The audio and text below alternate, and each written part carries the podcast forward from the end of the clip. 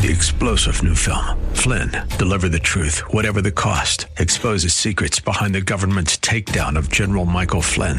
Flynn knew what the intel world had been up to. He ordered the first audit of the use of contractors. This set off alarm bells. He told the truth. He was the most dangerous person for Donald Trump to hire. They had to get rid of Flynn. Flynn, deliver the truth, whatever the cost. Available now. Watch it today. Go to salemnow.com. Salemnow.com. Psalm 107:20. He sent his word and healed them. Welcome to the Healing Word, a radio ministry of the Largo Community Church. Here's Pastor Jack Morris with today's message that will grow your faith in God and lead you to a closer walk with Jesus.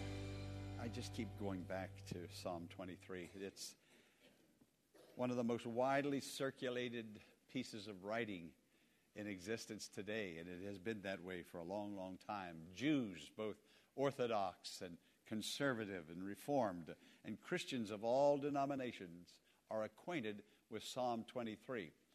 I don't know that I'm going to be going back to it anytime soon, but there are only six verses in, in this short piece of literature. Only six verses. Every verse has a Hebrew name of God attached to it. And oh, I just am so tempted to take each verse and each name and go through it, but I'm not going to do that uh, at this time. But it, it, it's a marvelous piece of literature. Only 118 words in the King James Version, and it only takes about 45 seconds to read this whole psalm. 45 seconds. How blessed we are when we read it with an open mind and an open heart. Now, someone said, and I'm going to read this quote, uh, and I, I, I, thought about it after the, of reading Psalm only six verses. Somebody said, I don't care how much a man says if he can say it in a few words. And then I like this one the best. If folk who do not have anything to say would refrain from saying it, it would be a better world. I mean, we do a lot of talking and a lot of words. But here, six verses, 118 words. I'll tell you, it'll cause you to have mountain moving faith when you read it with an open heart and an open mind.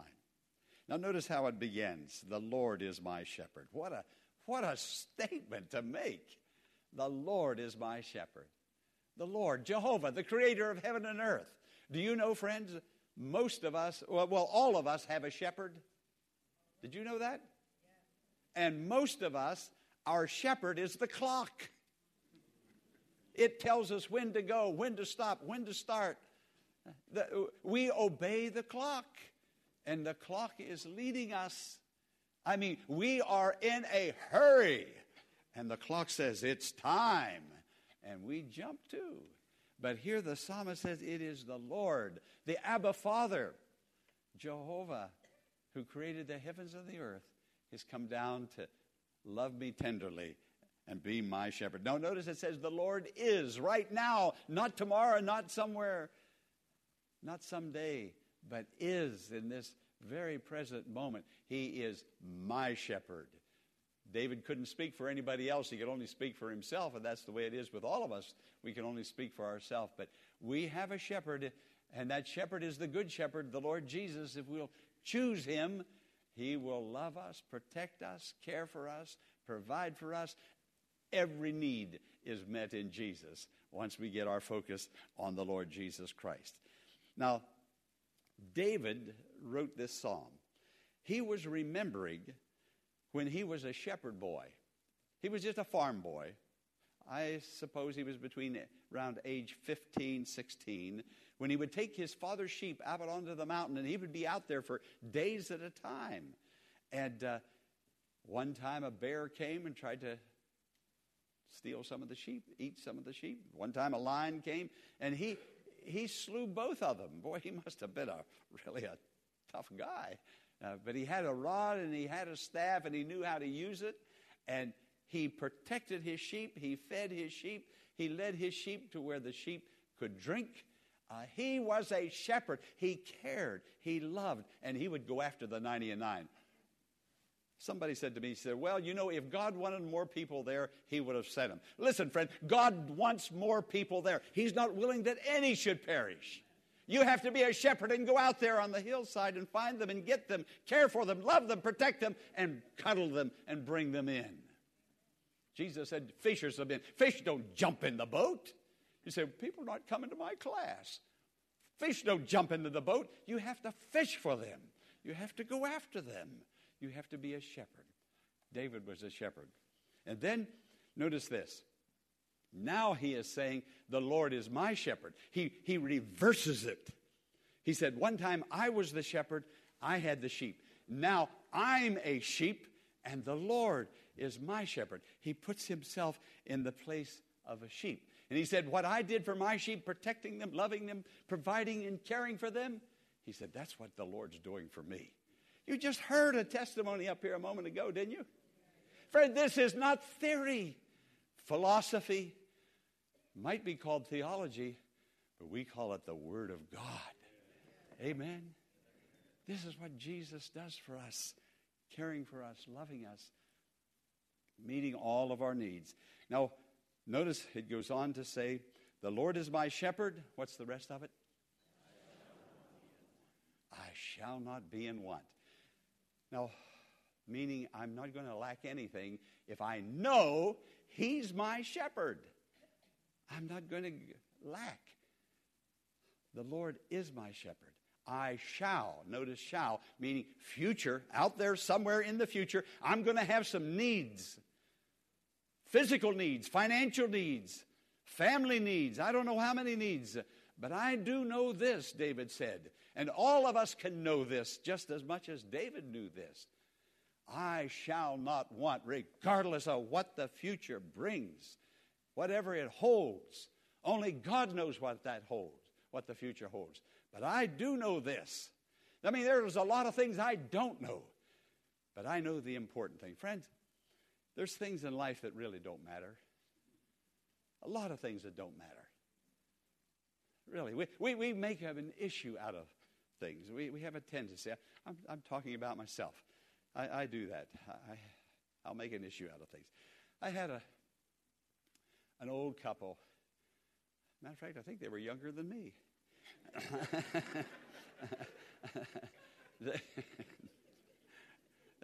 this, this elderly man is a bishop, and he has a little church downtown, storefront church. And uh, this is his third wife. Uh, his first two wives died. And I mean, he is a wonderful man, just a wonderful man. And he married this lady about three years ago, and uh, she, she's had some husbands too.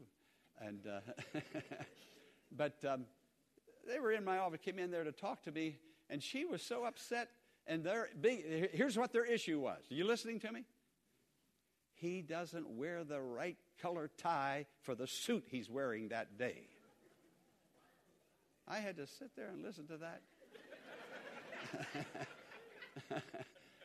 Finally, I got her in there by herself, and I said, Ma'am, it doesn't really matter.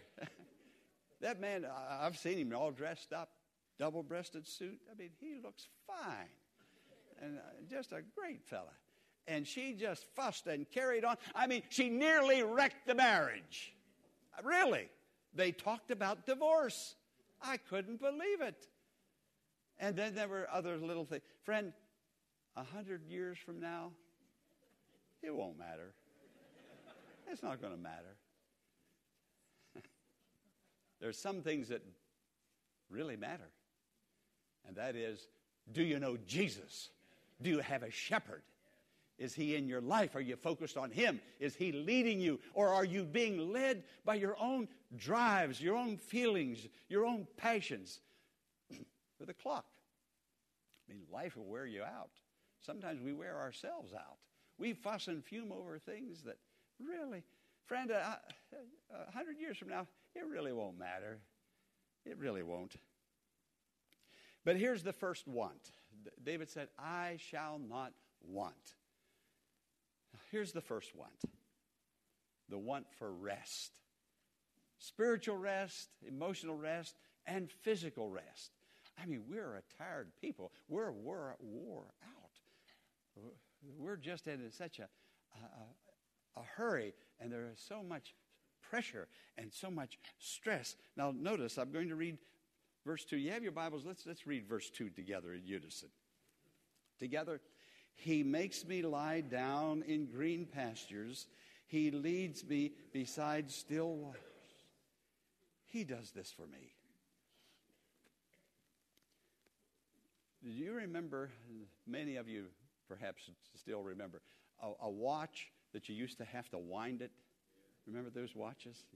I haven't seen anyone like that for a long, long time. They're old watches now. They're, they're either battery operated or like the one I have on right now. If I move my wrist, it winds itself. And it says I should never take it off, but I can't go to bed with this thing on. Trin wouldn't stand for it.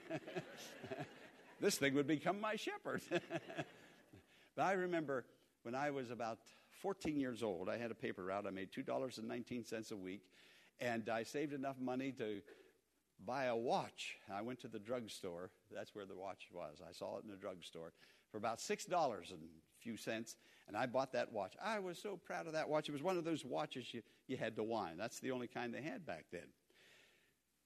Those watches had a mainspring in them. The danger was you could overwind one of those watches and snap the mainspring. Well, every person here this morning, you have a mainspring in you. And some of you are close to the snapping point. This world and the problems in your home and in your family and in your job and in your finances have wound you up, and you're just so tight right you're not going to get a whole lot out of this service today. I hope you do.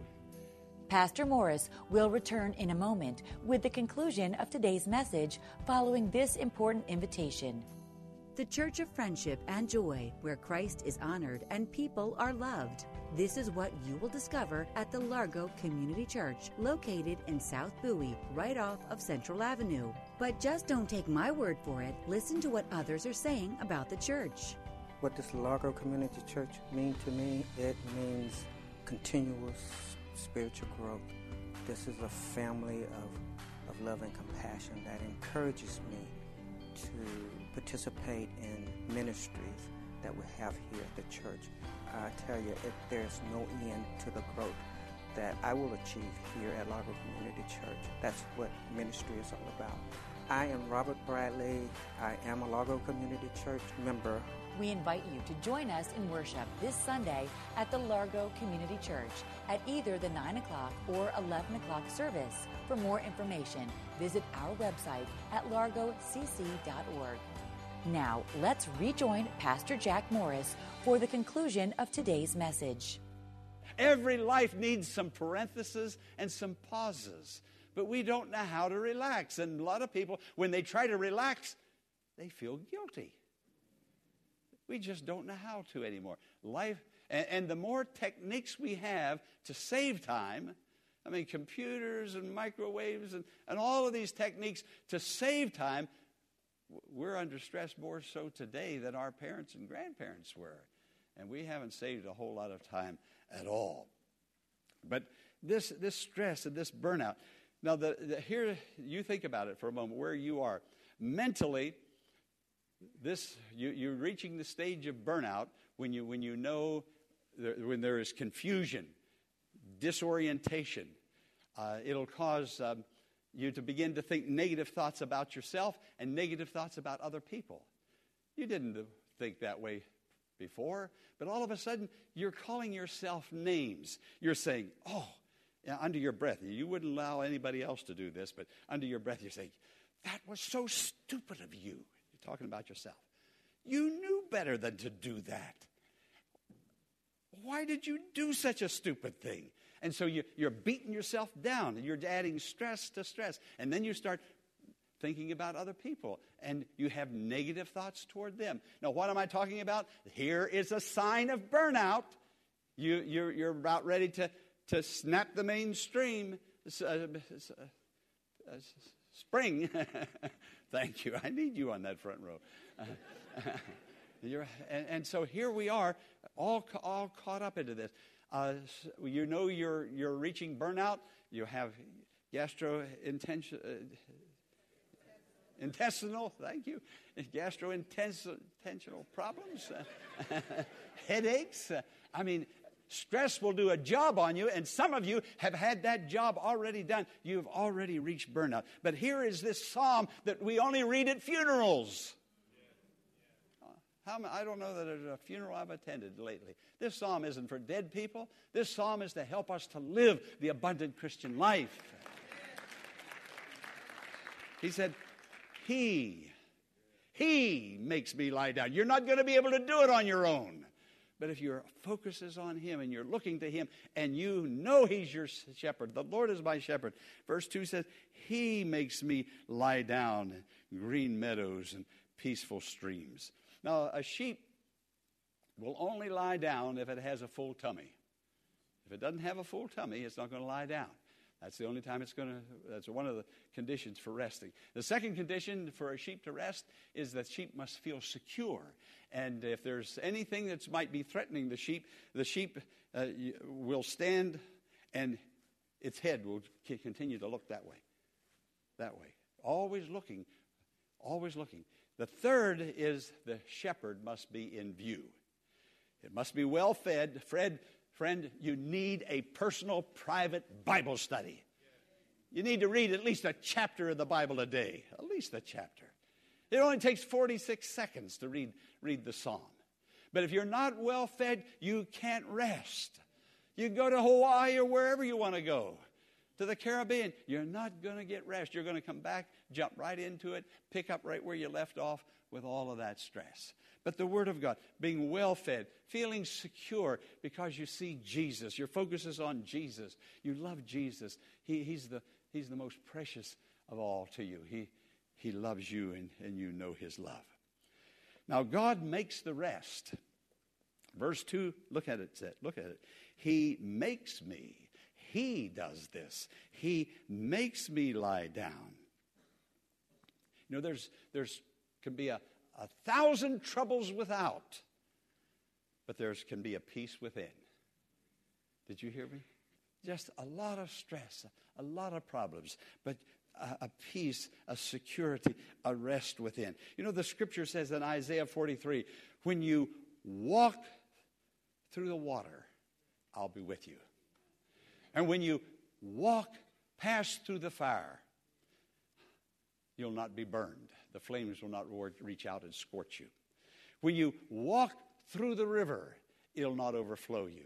And the scripture goes on to say in Isaiah 43 because I'm with you, I'm your God, I love you.